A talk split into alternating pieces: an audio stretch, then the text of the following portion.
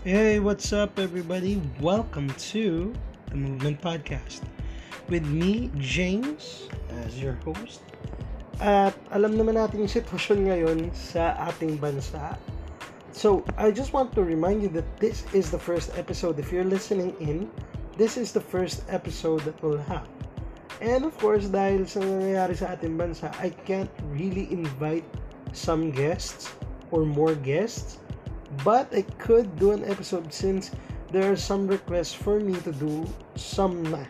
So if you're a youth leader listening here, I just want you to know that the first four episodes, the first four episodes, three or four maybe, are going to be dedicated to the young people, to the youth leaders. So if you're a youth leader, I want you to tag your friends that are youth leaders or youth pastors and um, maybe they can share their ideas. Ngayon, a little disclaimer, I am not an expert or a professional pagdating sa things that the youth are talking about or thinking about, but I do have some experience in that area. So I've been a youth pastor for seven years, and I know what it feels like. I know where you're coming from. And with that being said, the Movement Podcast right now is dedicated for church leaders and guys you are church leaders. So again this uh the the the first four maybe three i'm not really sure are dedicated to the young leaders youth leaders to be precise. So um yung unang tatlo at apat na episode na ito we'll start it here okay? We'll start it here um, the question or the, the title of our episode today is why are we not keeping the young people in our church? Or or why are the young people leaving our church? Ngayon this is a little disclaimer uulitin ko. I am not an expert here. And and you can ask but these are opinions I I I have and I am going to share with you. So if you're still interested just keep listening guys Alright, so let's start off with this. In a lot of Filipino evangelical churches, some of the young people stay at an average of 3 to 6 months.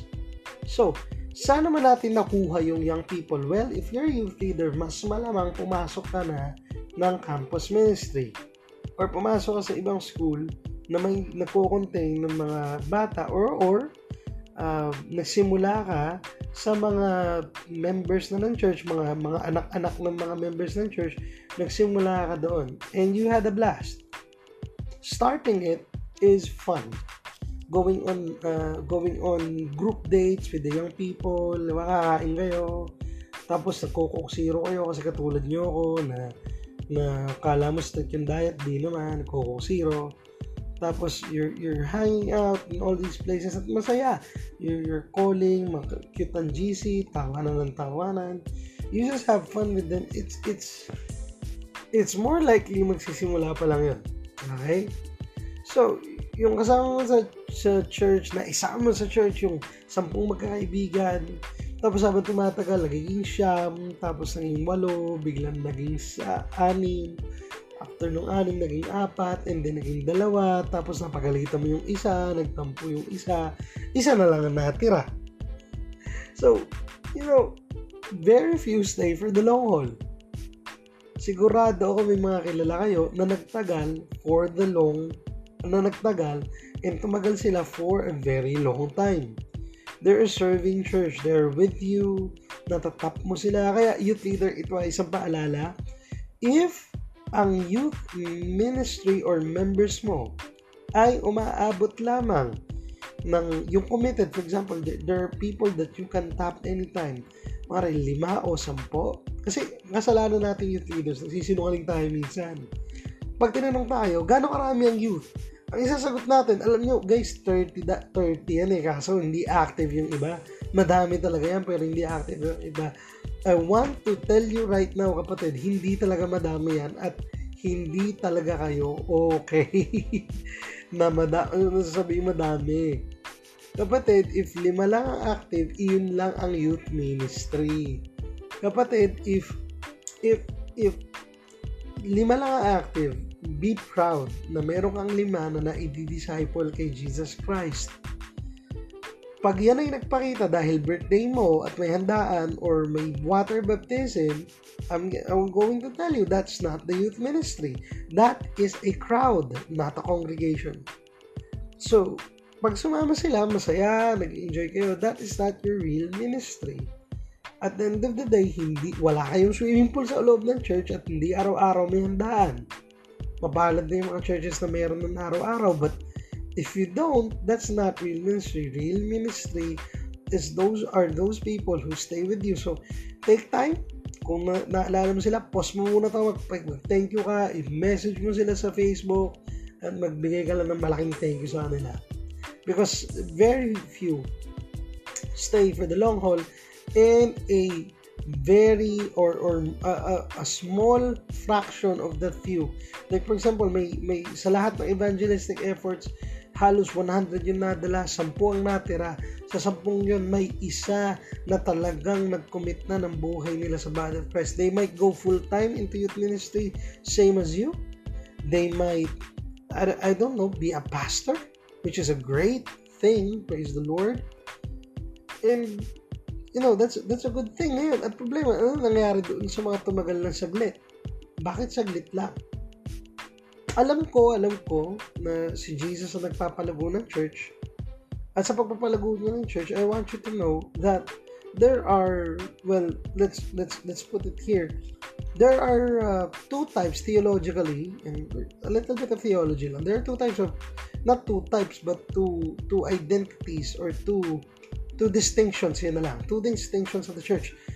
Ang una, ang local church ang pangalawa, ang Universal Church. So, doon muna tayo sa Universal Church. Ang Universal Church, ang mga tao na tunay na naniniwala kay Kristo. These are the people that truly know God, meaning not everyone in your church believes in Christ. Everyone all over the world that believes in God is part of the Universal Church. Ulitin ko, yung Universal Church ay ang Diyos lang ang nakakakita.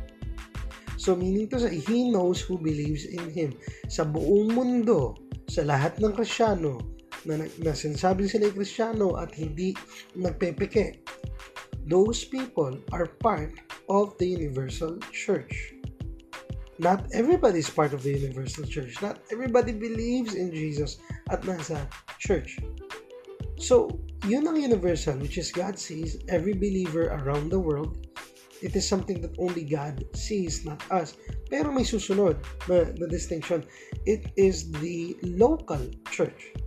The local church is the one we see. It's the one that you go to every Sunday. Go to it, nandun si pastor, nandun yung ilang elder, nandun yung youth group, nandun yung music team, nandun yung dancing team na mas malamang may mga youth na kasama.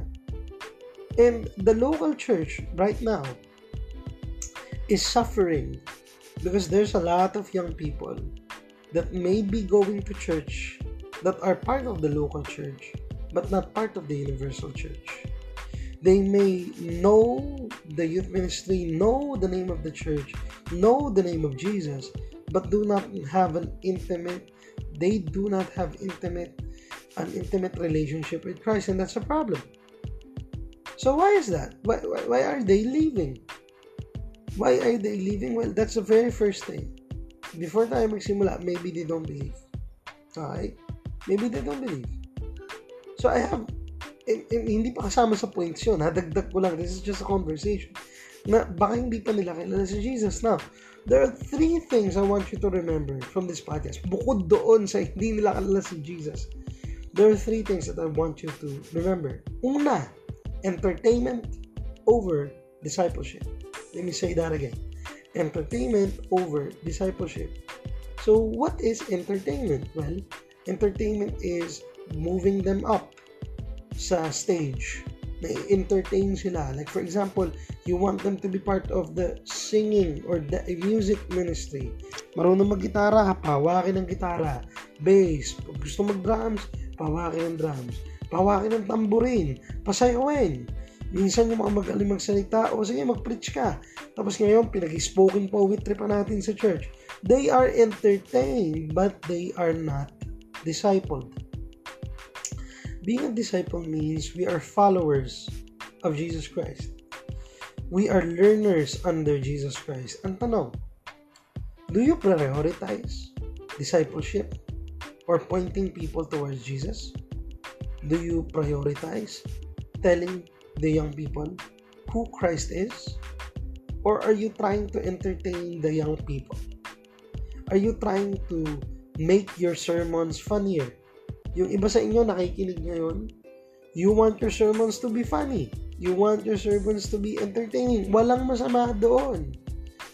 But, are you flooded with so much jokes na hindi na tungkol to sa pagsunod kay Jesus?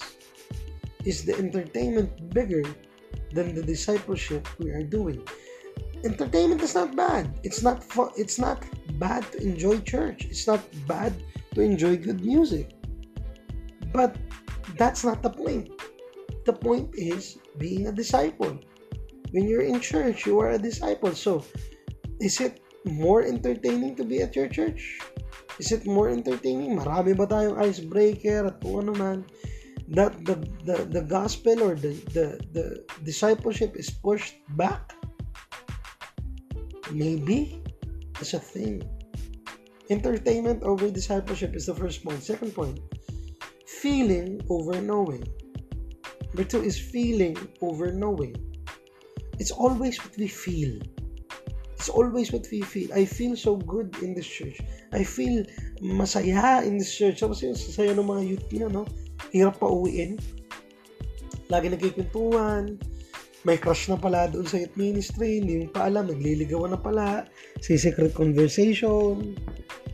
Tapos nahirapan ka na kasi nagagalit na yung magulang, ginagabi mumukhang call center ang anak, kasalanan mo na naman. Di ba? Why? Because it's all feeling but never knowing. Kapatid, we are not called to feel God, we are called to know God. Not only to enjoy His presence, but to know Him. Of course, feelings are not uh, absent. We're not sterile creatures. Yung wala kang emotion, of course we feel. Of course, there are emotions when you shout unto God, and there are emotions when God answers a prayer that you have. Talagang may ganon. Pero, it is never over or higit sa pagkakakilala natin kay Jesus. Feeling over knowing is not the point. It is always knowing over your feelings. What you feel should should should not trump what you know. Rather, what you know should always trump what you feel. Kung alam nating faithful ang Diyos sa mga mabibigat na pagkakataon, ang panghahawakan natin yung ating alam kasi yung feelings natin ang magulo. Ngayong COVID, di ba may panic, may takot, bakit nagangari to? Anong panghahawakan natin? Yung nararamdaman natin that time? No! We are grabbing onto what we know and what we know is Jesus is alive. So let, let me remind you, it is knowing who Jesus Christ is, not feeling good about it, not having that feeling sense. It's knowing Christ. So if you know Christ and you know who He is, it's very different from feeling Him. We are called to know God, not to feel God. So, ang tanong, is there an intensity at your Bible study? Sabi ni R.C. Sproul, nabasa ko kanina, sabi ni R.C. Sproul, hindi niya alam ang difference ng, ng hindi niya alam ang difference ng devotional Bible study, ng devotional Bible reading sa Bible study. Hindi niya alam kung ano yung devotional Bible reading. Kasi yung Bible study, it is an act of devotion in itself. So, you must understand that knowing God. So, ikaw, youth leader, are you reading books that will aid you to know God more? Are you leading your young people to read blogs or books or to listen to preachers that would lead or, or that would that would enhance or, or enrich their knowledge of God? O puro feeling lang? O pag nag-youth service tayo na 20 yung a-attend or 15 yung a-attend, gusto natin nakadim yung lights, mayroong keyboardista na tumutugtog ng strings na medyo nakakaiyak. Puro ba feelings or are we there to know our God? Let's recap. Umaalis sila because entertainment is over discipleship. Number two, feelings over knowing. And number three, what re- what is uh, relevant or what's relevant over the gospel. Let me say that again. What's relevant over the gospel. So, what is relevant is not over the gospel. It's plain and simple. What's relevant is not over the gospel. Let me tell you this. May mga bagay ngayon na relevant. One of the pinaka-trending ngayon is TikTok, lalo na COVID-19. Dami nagtitiktok, yung pinsan ko nagtitiktok, sinama pa yung asawa ko. Nagtitiktok, libangan na nila yun. Nila mag-enjoy, kung ano-anong, pa, po, na, you know, ganun, ganun. So, they're, they're, they're trying to enjoy themselves, be funny, and all of that. At yung iba nakikita ko, nalagay nila, take time to talk to Jesus. It's not a bad thing kasi gusto natin maging quote-unquote relevant si Jesus. May mga nadidinig pa akong Christian songs na nilalagyan, eh, mga secular songs na nilalagay na ng lyrics na ni Jesus. It's not necessarily bad. Eh, eh, hindi naman siya masama. But the problem is we can be relevant and, and forget what the gospel is. Tanda natin, I remember Reverend Edmund Chan, sabi niya, there's a difference between timely and timeless. And what could be timely could not be timeless. But what is timeless is always timely. At yung timeless is the gospel. For 2,000 years, ang good news ni Jesus, that He came and died and rose again, has always been the message it has always been relevant. We don't have to make it relevant. We don't have to make it cute. Granted, granted, we need to speak it in a relevant way. Kung saan maiintindihan yung mga illustrations, kahit yung mga thinking natin, language na gamit natin. Pero yung gospel, hindi mo ko-compromise. So, ibig sabihin, are you trying to be relevant? Meaning, kuwari, ganito meron kayong activity sa church at yung activity nyo is TikTok for Jesus. Yan. Inax naman. Magti-TikTok lahat ng youth, magpapasa, show-show sa PowerPoint sa linggo, at kung ano man, at magtatawanan kayo, pero ang gospel ba o si Jesus ba nataas? Maybe it's relevant, maybe it's cute, but it's not the gospel. When we put the gospel into the center of our ministries, God will use it. So, people are leaving because we are focused on entertainment, not discipleship. Or over discipleship, feelings, what we feel over what we know, and lastly, what is relevant over the gospel. We must understand that discipleship must go first before entertainment. But don't get me wrong. Hindi ko sinasabing wag silang umawit sa church o wag magpaawit, wag sumayaw. Don't get me wrong. Okay lang yon. Pero mas importante ang discipleship. Hindi ko sinasabing masamang maka-feel. Hindi ko sinasabing masama ang feelings. Feelings are not bad. Feeling the presence of God is not bad. But knowing God is much more important their emotions are unstable but what you know is it is it is solid. So you plant your heart on what you know. Is being relevant bad? No it's not bad. Let me clear it. No it's not bad. But kung kung kung mas mas mapahalaga natin ang relevant over the timeless gospel. We have lost it. Youth leader you are not trying to be relevant or, or yung feels master o entertainment, pinaka nakakatawang preacher ever. Don't have to make a blog or whatever. You just have to be faithful to the word. Kasi baka relevant yan pero hindi pa nila kilala sila Kristo. They feel so many things pero hindi nila kilala si Jesus. They entertain pero hindi nila kilala si Jesus. They must be point back. They must see where their hope lies and our hope lies in Jesus Christ. I want to end with a passage from John chapter 4, verse 13 14. Jesus said to her, Everyone who drinks of this water will be thirsty. Again, verse 14. But whoever drinks of the water that I will give him will never be thirsty again. The water I will give him will become in him a spring of water welling up into eternal life. Jesus was talking to the Samaritan woman. At that time, hindi common ang or hindi talaga nakikipag-usap yung mga yung mga Jewish people sa mga Samaritano. Mas mababa sila. So mababa yung class which is a Samaritan over a Jew which is not true pero yun yung cultural standards.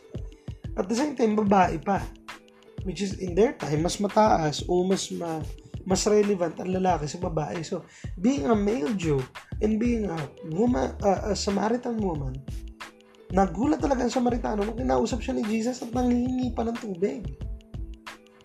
So, so hindi kumuha yung babae agad ng tubig. Sabi niya, bakit mo ko kinakausap? And then Jesus shifted the conversation towards kung kilala mo lang kung sino nagtatanong sa'yo. And then sinabi ni Jesus tong passage na to doon sa Samaritan woman na sa kalagitnaan ng hapon na hindi alam kung sino si Kristo. At ang sinabi niya, kung sino man ang inom ng tubig, na to, may mauuhaw. Pero sinong iinom ng tubig na ibibigay ko ay hindi na mauuhaw muli. Sinasabi ni Jesus, yung nag-a-appeal sa laman, which is the water, physical water. But Jesus said, pag uminom ka ng physical water, you will be thirsty again. Ako, pag nakilala mo, ako, yung ibibigay ko sa'yo, which is a spiritual thing, when you taste it, when you drink it, you will never thirst sinabi, nag-echo to ng, ng Psalm 23 nung si David, sinabi niya,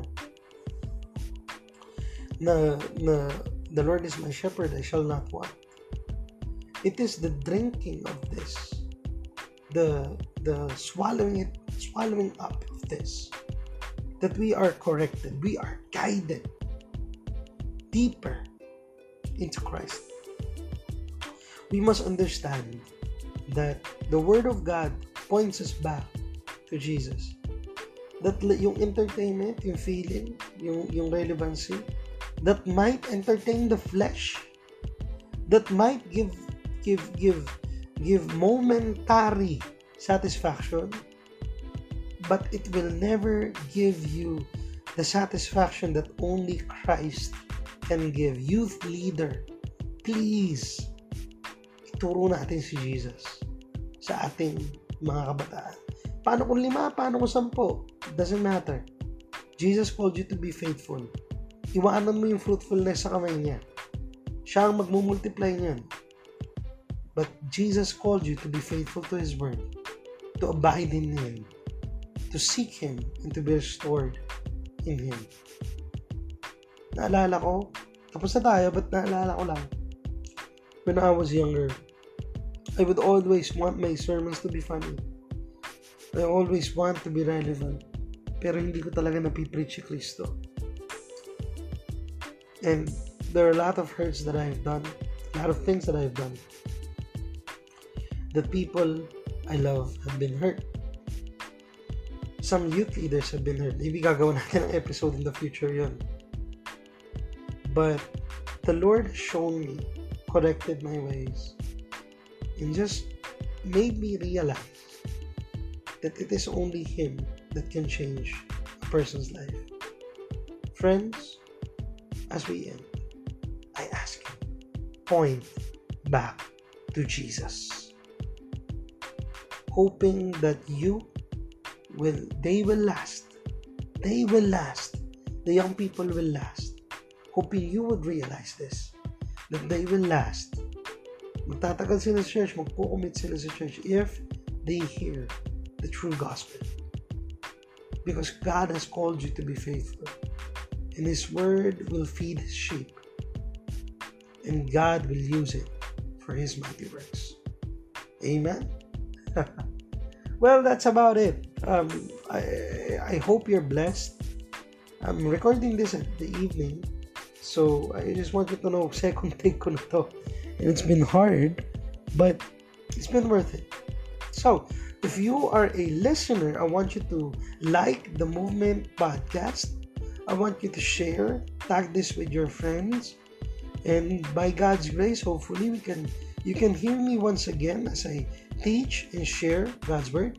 Kung may mga episode kayong gusto, like for example yun, yung, yung testi- testimony ko sa youth, youth ministry or there's some people you want me to interview, we can do that here sa The Movement Podcast.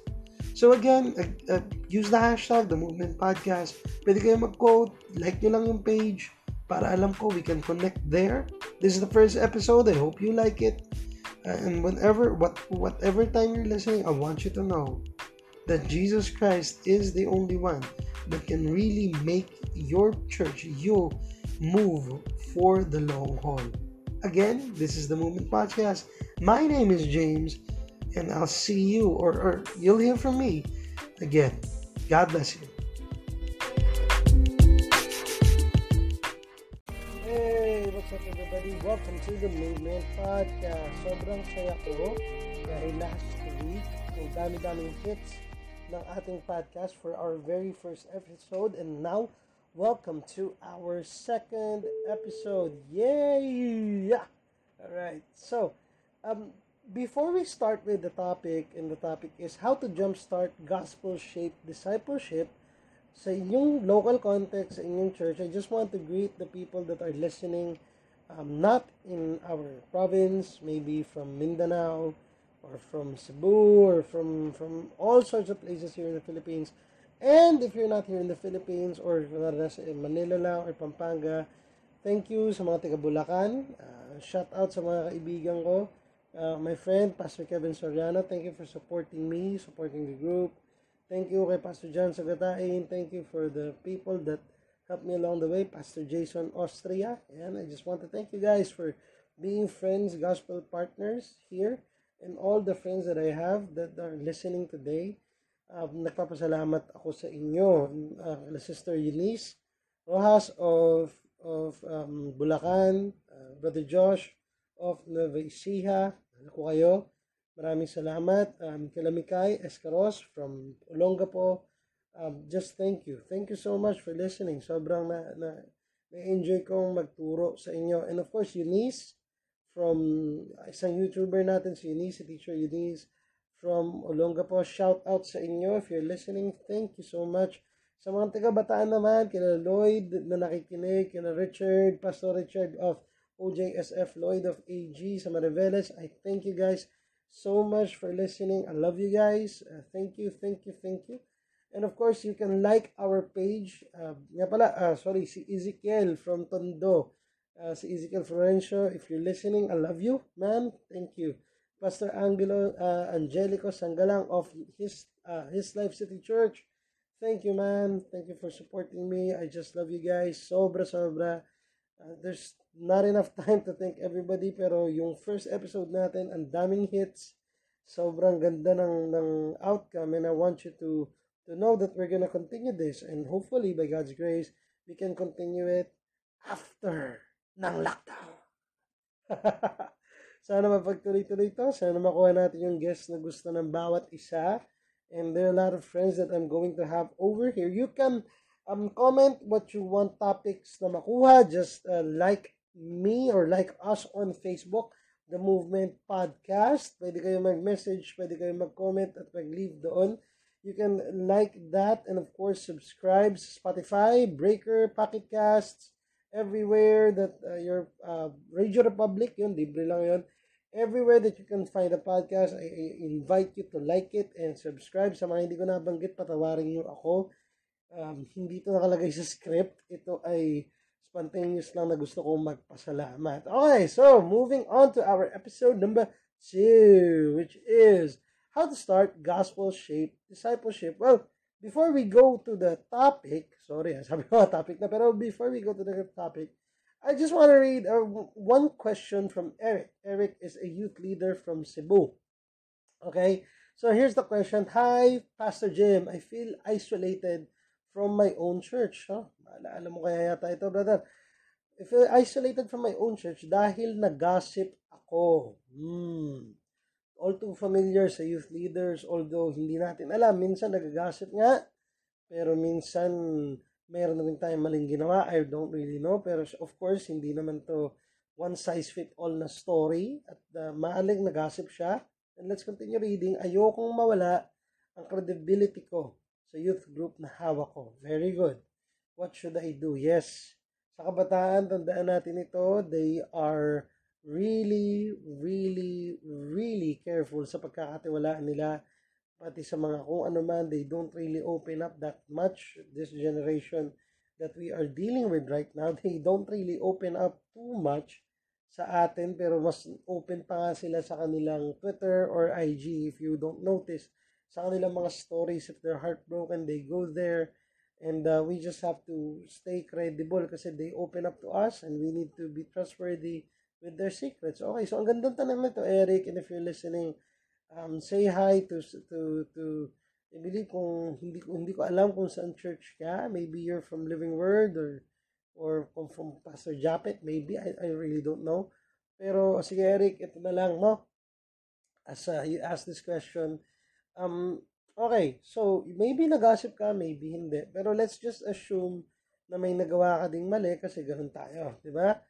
We we are sinful people, so we don't get gossip often, pag meron naman tayong, or, or if we are repentant and humble, sometimes we receive gossip kasi may mga times din naman we don't, we overlook the, the sin that we have or the failures that we have.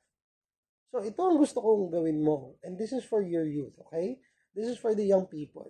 Hindi to para dun ma-pleasure mo yung nagagasip sa'yo, but this is for the question na doon sa iyong credibility. Okay, number one, Yeah, ready?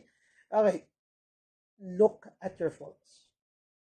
Sa mga youth leader na nakikinig na pareho yung situation kay Eric, I want you to guys to look at your faults. May mali ba akong nagawa? Is there sin that I have done? Sin that I have committed? Okay? So, look at your faults. You have to look at what you've done, what you've said, what you did, intentionally, unintentionally. You have to ask. Kasi kadalasan meron din tayong mga blind side meaning failures are there every day. So you I have to I have to ask you to look at your faults Eric. Look at your faults. Or sa youth leader na nakikinig dito guys look at your faults. If you're a youth pastor if you're a youth leader if people are talking behind your back look at your faults. Maybe may valid diba? turn your critics into coaches. Again turn your critics into coaches maybe they're saying something na dapat mong madinig. Hindi mo rin alam, di ba? So, look at your faults. Number two, be honest and say sorry. So, Eric, I want you to be honest with yourself. Kung rin, nakita mo na yung faults mo, then be honest. Kahit na masakit, kahit na hindi mo gusto, just be honest and say sorry. Say sorry to the people that you've hurt. Say sorry to the people that have that have have said things na maring hindi nila or hindi mo gusto on your part and then re- repent. Eh, eh, sorry. So the third thing is repent and move forward with the mission. So okay look at your faults. Be honest and say sorry and then repent and move forward with the mission. Ako mahalaga to. You have to repent and move forward with the mission. Anong ibig sabihin? If you say sorry okay you be honest. Nagkamali ako dito. You say sorry umamin ka na right hindi doon natatapos ang repentance. Ang repentance ay ang pagtalikod nito sa kasalanan. For example, meron kang youth leader na kumari yung nagasip kayo is nagasip kayo tungkol sa masyado tayong close sa isang um, kapatiran nating babae na single pa at ikaw kumari single ka din and then masyado na kayo nagiging close and then nagasip na kayo like for example lang okay, be honest and say sorry and then repent. Layuan mo na lang, bro. Layuan mo na lang. Trust me in this. Layuan mo na lang siya kasi bandang huli, you don't want that. You just want to repent and then you move forward with the mission. Okay? So, what there are three things that I'm asking you to do. Look at your faults, be honest and say sorry, and then repent and move forward with the mission. So these are some practical things that can win your credibility. If nakita talaga ng youth na nagbago tayo, na totoong nagbago, tumalikod tayo, we will win their trust. Uh, we will win people's trust. I, I remember so many times that I have failed in this area. And I, I, I would say that God has been more than gracious to really win the, the hearts of those I have discipled. Some of them wala na sa church, but some of them are still with me. So I would say that this is a good opportunity for you to move forward. Repent, truly repent. Pag nakita nila yun, kasi ganito yan. Paano kung wala ka namang ginawang mali? Paano kung minimal lang yung ginawa mo? Alam mo kapatid, kapag nagsisi ka at talagang nagagasip pa rin sila, people will start to defend you. Trust me on this. People will start to defend you. Why? They do not see what the critics see. Pag nakikita na nila yung opposite, kahit wala ka sa kwarto, kapatid, ipagtatanggol ka nila. Remember that. Remember these things, you leaders. That even if we're not in the room, people will defend us. Because at the end of the day, mga kapatid, at the end of the day, people will believe more what you do than what you say. People will believe more what you do than what you say. Or rather, yung ating isikat na catchphrase, a US catchphrase or coin term, or what we call it, that actions speak louder than words. All right.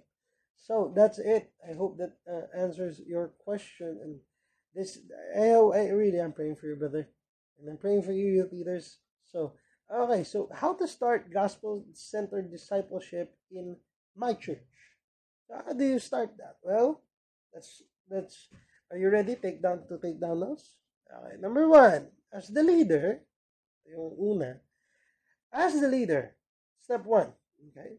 So going into the topic now, as the leader, you have to know the gospel.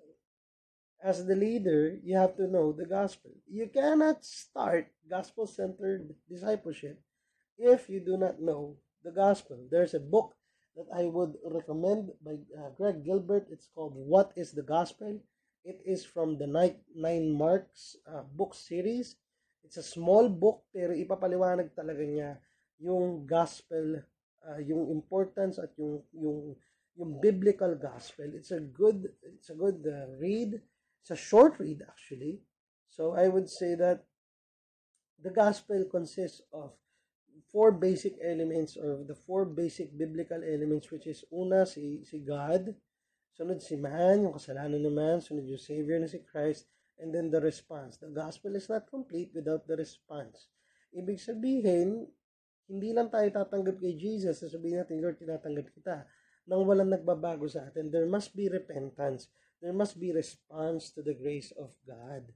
If you remember the story of Peter dun sa pagpangingisda niya, And then sabi ni Jesus, drop your net. Sabi ni Peter, bakit mo gagawin yun? May gagawin yun. I've been toiling all night. Pero sige, dahil sa word mo, alright, I'll drop some net the net. At binaba niya at sumabog yung net. Alright, so Jesus blessed him. Ano nangyari? Doon sa goodness at sa grace ng Diyos, nung bumaba na sa bangka si Peter, sinabi ba niya, salamat, karapat dapat naman ako dahil nagpuyat ako buong gabi. Nung nakita niya ulit si Jesus, sabi niya, depart from me for I am a sinful man. Oh, mga kapatid, it is the goodness of God that leads men to repentance. If you will see the light of Christ, you will also see how dark you really are. At hindi ko kinakausap ang mga maiitim. You will see how sinful you really are, brothers and sisters. So, I just would like to tell you that it, it if it's not about Christ, it's not worth it. Okay, so the basic elements is God, man, Savior, response. Again, that's God, man, Savior, response. God, the creator of everything. Man, his greatest creation, arguably. And then, nagkasala si man, God being perfect love and perfect justice, uh, pinadala ang kanyang sariling anak, God became man, became Jesus Christ, to die on the cross, which is perfect justice for the ones that He's going to save, perfect love. In turn, we are to respond by this amazing grace of belief and of obedience. We obey not to be saved, but we obey because we are saved. Okay, so you as the leader have to understand this balat by balat. from text to context. You have to understand the gospel. Hindi ka pwedeng maging gospel-centered if you do not know what the gospel is. You have to understand that, brothers. Okay, so that's step one. You have to know the gospel. Step two, okay, teach your people what the gospel is. So how to start gospel-centered discipleship? Well, number one, you have to know the gospel. Meaning you have to read and study the Word of God. Sinabi ni Jesus, Binas, ina, sabi ni Jesus sa Pharisees, inaaral nyo ang scriptures nang hindi nyo naiintindihan na lahat yan ay tungkol lamang sa akin. That should terrify us. Those things that Jesus said should make us think. Bakit? Jesus knows and understands that the Bible is about Him. That the Bible, tulad ng, for example, no, tingnan natin si Abraham, si Isaac, nagbuhat ng kahoy sa likuran. That is a picture of Jesus carrying the cross. And, and sa, kay Esther, kay Mordecai, kay Haman, dun sa book na Esther, which is I'm studying right now, um, there was a theme of salvation of, of, of Queen Esther. It is an echo of Christ, the that to, to save his people has to die. Alam niyo ba si Esther, muntik nang mamatay? sa kamay ng hari dahil pag hindi tinapat yung scepter ng hari kay Esther is mamamatay siya at papatayin siya instantly. But because he has found favor, hindi siya namatay, eh, paano si Jesus? Hindi pinaboran. Jesus is a better Esther. So, you have to see Esther points back to Jesus. The Psalms point back to Christ. Every book in the Bible points back to Jesus. And you have to teach your people that. you have to teach your people that hindi yung puro blessing at puro vision at puro kung ano-ano. These things are not bad, but ultimately, we have to teach the people the gospel. If they can't repeat it, kapatid, they don't know it. Again, kung hindi mo nadinig yun, let me say that out loud. If they can't repeat it, they don't know it. Ibig sabihin, you have to make them sit down and ask them what is the gospel. That's a good exercise. If you're making gospel centered disciples, you have to ask, okay, what is the gospel? What is the good news? Ngayon, bakit parang ang repetitive nito? Well, if you've read the Old Testament for some time, you will know that the Old Testament sickness ng mga chosen people, ng chosen people of God is they forget. Yes, brothers and sisters, madalis sila makalimot at tayo mabilis din makalimot. Mabilis din tayo makalimot kung gaano kabuti ang Diyos sa buhay natin. Nagka-COVID lang, we forget how good God is. Nagkaroon lang ng ganito, ng ganyan, we forget how good our God is. Okay, so you have to teach your people what the gospel is. If they can't repeat it, they don't know it. Alright? So step one, you have to know the gospel. Step two, you have to teach the people the gospel. Yung youth group, pag-aralan natin yung gospel. Number three, Build your relationships in light of the gospel. Build your relationships in light of the gospel or the good news of Christ. Sa liwanag nito, doon natin i-build ang relationship natin. O anong tinuro ni Jesus? Pagdating sa relationship, mas mataas ba siya sa kanyang mga disciples? Certainly not. Jesus created a culture of equality. Siyempre may respect sa atin ang ating mga dinidisciple or ating youth group, of course, lead leaders tayo eh. But at the end of the day, if they cannot open up to you of, or if they fear you rather than they love and respect you, there's a very, very distinct difference there. Tandaan natin to, pagdating sa gospel-centeredness, they have to see in us yung ginawa ng character ni Jesus through the gospel. At ano yung mga bagay na yun? Forgiveness, love, patience, There's a lot of things. Prayer. Bakit natin ginagawa to? Kasi ginawa ni Jesus to. Bakit tayo nagpapatawad? Kasi si Jesus nagpatawad. Bakit tayo nagbibigay? Kasi si Jesus nagbigay. Bakit tayo nagnanalangin or nagsiset ng time ng prayer and devotion? Because Jesus did that.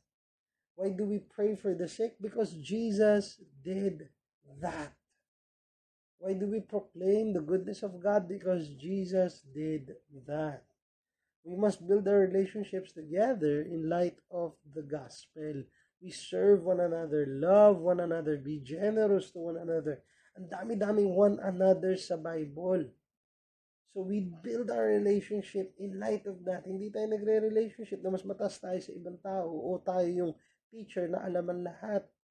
We are humble enough to listen to correction. At mahirap yon Trust me, ako nahihirapan din. But we must build our relationships in light of the gospel of Jesus. So I would just argue that if we don't live it, we don't believe it. If we don't live it, we don't believe it. Ibig sabihin, if we don't really forgive, we don't really pray, we don't really ask the Lord for for His move, we are not defend, dependent to God, maybe we don't really believe the gospel. Step number four. So, how to start your gospel discipleship at your church? Learn the gospel, teach the gospel, build your relationships in light of the gospel. And of course, step number four is share the gospel faithfully. That's right, mga kapatid. Kung itatanim natin sa gospel ang ministry natin, we have to be faithful to it. Ibig sabihin, hindi natin papalitan yung message ni Jesus. Hindi natin idadilute. Hindi natin dadamihan, hindi natin babawasan. Ito, ang, ang si Kristo ay sapat na. Hindi na natin gagawin pakul o kung ano man. It is the message of Christ that we preach. So we have to share the gospel faithfully. You have to share the gospel faithfully, and your people have to do that too. Your the youth group has to do that too. Makikita mo yan sa mga taong hindi mo naman sinasabing i-share ang gospel, but they still do it. You don't make them afraid or anything or consequences or or you don't put in deadlines. But they still do it. Why? They're not doing it for you. They're doing it because they love Jesus.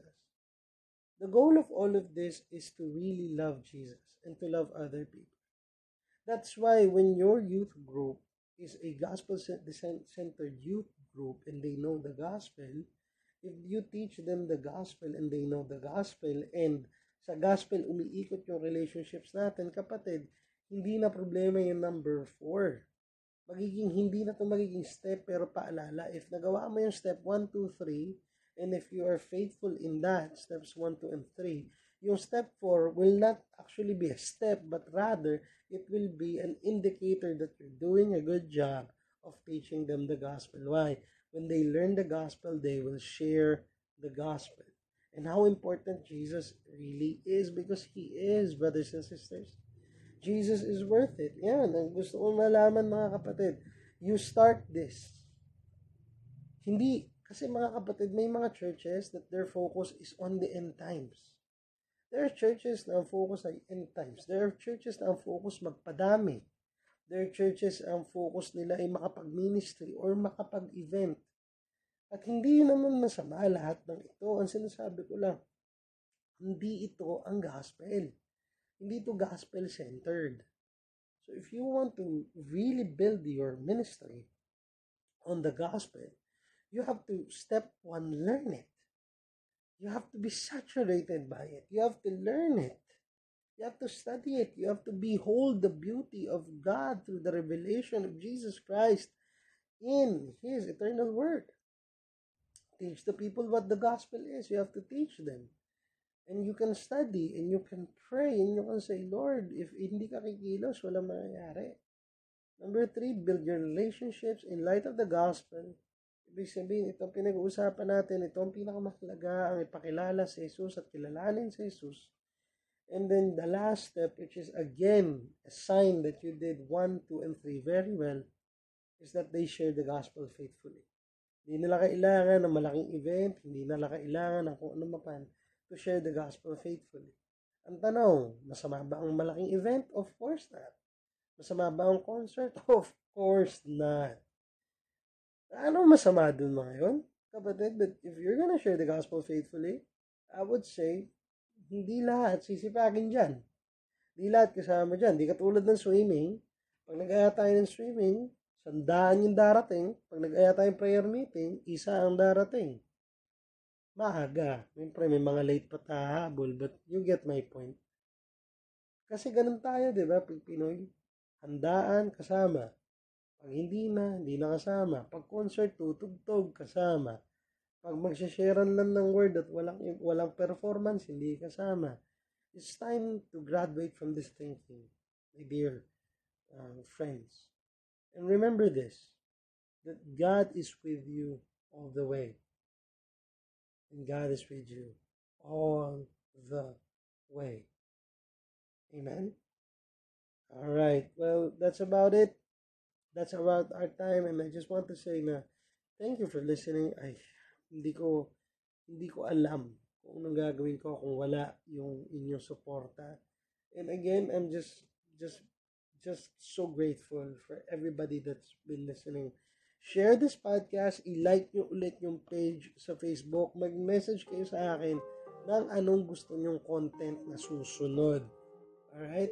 So, it's been amazing. Salamat, salamat, salamat. And again, this is James. I'm signing off and see you again next week for more of the Movement Podcast.